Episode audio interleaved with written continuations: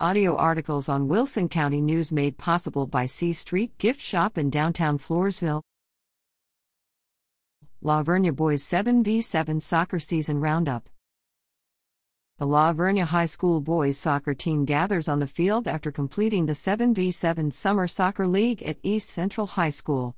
The Bears played every week against schools across the area and finished with an overall record of 7 to 1. The Bears will be in a new district, and the boys look forward to the new season and district hoping to have another run at the state title in 2023. The UIL soccer season begins in November.